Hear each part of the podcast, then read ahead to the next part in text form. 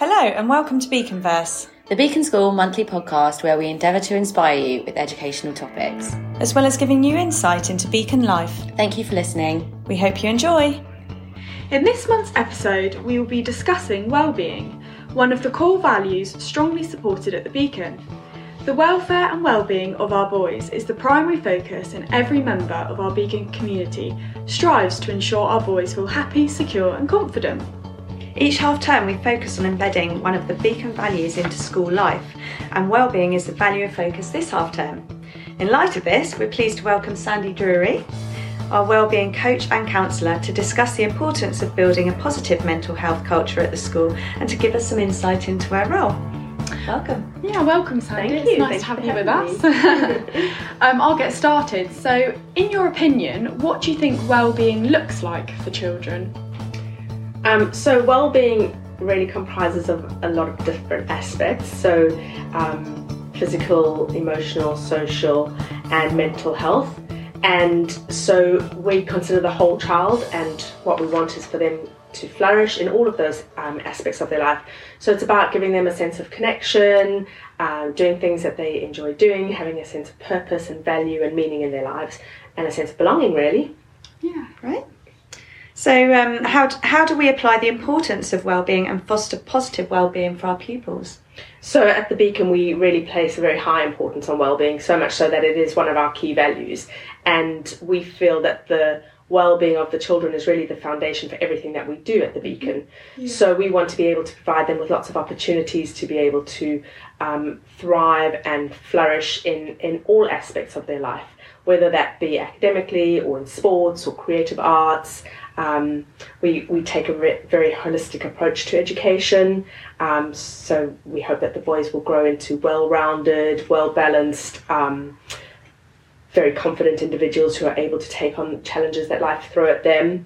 And we encourage the boys to talk about their feelings. We try to normalize talking about mental health and well being and um, model positive, healthy relationships for them. So um, they form very close bonds with their class teachers and um, with the other children in their classes. So we, we really try to foster that um, in their day to day life and, and embed well-being in everything that we do and weave it through our curriculum in every aspect that we can.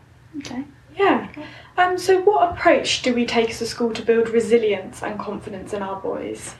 So that's um, a really important question because mm. it's something that we get asked all the time by parents. Mm. Um, and so really it's about building uh, positive relationships. So if, if, children feel that they have um, healthy, consistent relationships with adults, with their peers, then that helps them to feel secure in themselves. Mm. Um, it's about encouraging them to be able to understand and recognize their emotions, but also how to manage those emotions. So we we try to support the children with being able to self-regulate if they are. Um, going through a difficult situation, um, how to challenge, uh, how to manage or take on challenges on, on their own. Um, it's also about having a growth mindset. So we, we try to encourage the boys to take on challenges for themselves, develop their independence, but also learn from their, those mistakes and um, be able to grow from those mistakes and teaching them problem solving skills and um, and then encouraging a, a positive self view and self perception because that's really important for them to be able to recognize um, or feel that they've been recognized for their efforts and achievements um, and helping them to learn from, from when they've had a setback. And that builds their confidence and also their resilience mm-hmm. later on. Great. Um, so in light of that um, how do we deal with the boys that who struggle with self-belief in the classroom and what are the key indicators? Because they're not necessarily going to say that they're struggling. Mm. Um, yeah so so what we would see from from a child who's struggling with um, self belief or low self confidence is um, they might become quite withdrawn. They might not want to take on new tasks. They might be quite risk averse, so they might hold back on things. Um, they could become very frustrated or angry. Um, or quite self-depreciating. So, so we often see uh, lots of negative self-talk. Um, they might say things like, "I'm not good enough at this. Um, why can't I do it? Everybody else can. Um, everyone's better than me." So they have a very fixed mindset, and so so what we would do to to be um, supporting them is encouraging that growth mindset thinking. So understanding that making mistakes are part of our learning process, um, problem solving rather than just giving up. So, so we would work with them to try and talk through that. Um, how can we solve that problem? What can we learn from this? And um, and we also try to celebrate everyone. So we at the Beacon we accept um, all children for all their uniqueness and individuality, and we we celebrate that. So we allow them to shine and excel in in, in all aspects and areas, and in whatever way that might be for for each child, we celebrate that. Great. Um, so, have you noticed a difference in children's mental health and well-being since the rise in younger generations using social media? Um, yeah, so social media is is a, a big one, and um, it there's two sides to it. So social media can have both a positive and a negative impact on uh, mental health. Most definitely, we have seen a rise in in um, children's mental health and well-being um, or issues with them um, since or with the use of social media, but um, we have to also take the, the positive with the negative. So, um, probably some of the biggest impacts that we are seeing are things like online bullying, um, inappropriate content, or access to inappropriate content, um, but also the um, upward comparisons with social media. So, so where young people compare themselves, they see other people's um, fabulous lifestyles, the best trainers, the holidays, whatever, and they start to compare themselves, and and there might be that feeling of um, why is my life so boring? I wish I had that. I wish I could be like that. So that can lead to increases in um, anxiety, increase in depression, low self esteem, um, and we're seeing a lot more of that coming through. Um, but then we also have to look at the positive sides where we know that um, this is a, a really important tool for them to be able to connect, and, and connections are really important. So the way that young people connect nowadays is through social media. So they connect with their friends, they connect with their families, and um, that's how they, they, they form those connections. That's how they um, feel connected and, and a sense of belonging in, in the community. Yeah. Um, but it's also um, their, their source of finding things out nowadays. That's how they learn about the world around them.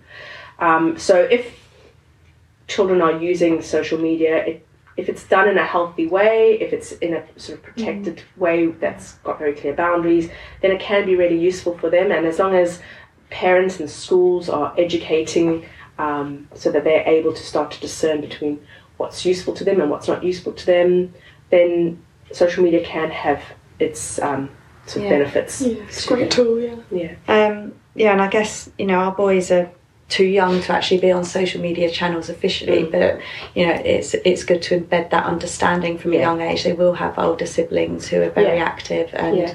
and of course, although it's the official, you know they they do have kind of adopt it a lot Mm. earlier Yeah, than. Go on their parents' the official yeah. dates. Yeah. So um, yeah, it's it's good to have that awareness at a young age.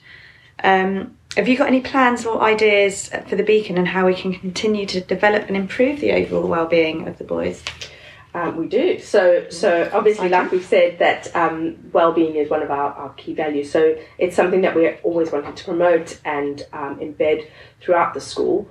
Um, in the short term, we've got Children's Mental Health Week coming up on the 5th of February, and that week we've got lots of activities planned. We've got workshops that we're running with Bucks Mind and with um, British Red Cross for some of our older year groups. So that's going to be workshops on resilience, coping with challenges, social media, um, and then we've also got activities for, for all the other age groups and assemblies and things just to raise awareness of mental health and well-being and um, how children can look after their mental health, how they can look after themselves and improve their well-being. Um, so, so that's sort of in the short term. Um, in the long term, we've we've just recently um, launched our mental health champions project. So we have 16 teachers who, or members of staff, who have um, been trained in mental health first aid, and so they now work um, as part of the pastoral team and as a, a- another layer of support for the boys. They um, might do one-to-one mentoring with um, boys that we feel might benefit from that. So that could just be a weekly sort of check-in, hey, how are you doing, that kind of thing, or it could be that uh, they meet on a more sort of casual basis just to chat, um, be a listening ear. And then the, the mental health champions are also running um, drop-in sessions at break time. So we have a drop-in session every break time for the different year groups. So the boys can pop in to um, the Snug in the Learning Support Centre, which is a lovely, cosy area. There's lots of toys and games and books and things for them there. And the mental health champions will be on hand if they need to chat, if they're having some friendship issues, they're feeling a bit lonely or worried about something, they can drop into that. So that's something that we are developing and sort of evolving. It's an evolving sort of project. Oh, that's great. Um, so the final question: How can parents at home implement the importance of well-being on their children? So yeah, um, obviously everybody plays a role in supporting children's mental health and well-being, and parents especially so. So on a very basic level, just things like um, ensuring that they're getting enough sleep, eating healthily, um, doing enough physical activity, those kinds of things, monitoring their social media um, and screen times and that kind of thing, um, are all useful ways just to, to support Yeah. general well-being. But um, I think the key thing is is having a, a better understanding and educating themselves about some of the issues that are affecting our, our children nowadays. Um, so just getting that emotional literacy, um, finding out things, researching, attending parenting courses. We've got some parenting courses coming up um, that we're offering. Um, one is in February, which is called Talking Families. It's with um, a company called Supporting Links, and that's just to offer parents tools on how you can talk to your, your children, how you can um, connect with them, how you can manage when they are struggling, what kind of strategies you can use. And then we've got another one in March, which is aimed at our older um, sort of teens. So that's called Talking Teens. And again, that's navigating through puberty and, and the teenage years and how you can work to support your, your child in that. So those are, are really useful things. Um, but as a family, just doing things that support good mental health, that um, support your child's sense of belonging, feeling loved and secured, um, and uh, giving them a sense of purpose and meaning. And also just encouraging open, honest conversations about um, well being and your feelings and emotions. Be honest with your children. If you are struggling, or, or if you've been through difficulties, be honest with them and talk to them about how you've coped with that and managed that. Um, because that's probably one of the best ways for children to learn is they see that modelled and, and they learn from that. Um, and just creating that, that open um, avenue of conversation is really, really important. Right. Well, thank you very much for your time today. Was, Thank uh, you. yeah, it's great. I mean, as uh, well-being and health, mental health is a pertinent issue. Um, it's really good to understand more about how we promote and approach it as a school. So, thank you very much. You're more than welcome. Thank you me. you. Keep an eye out for episode 18 of Beaconverse. All podcasts are available to listen to on our website, on Spotify, on Amazon Music, and Google Podcasts.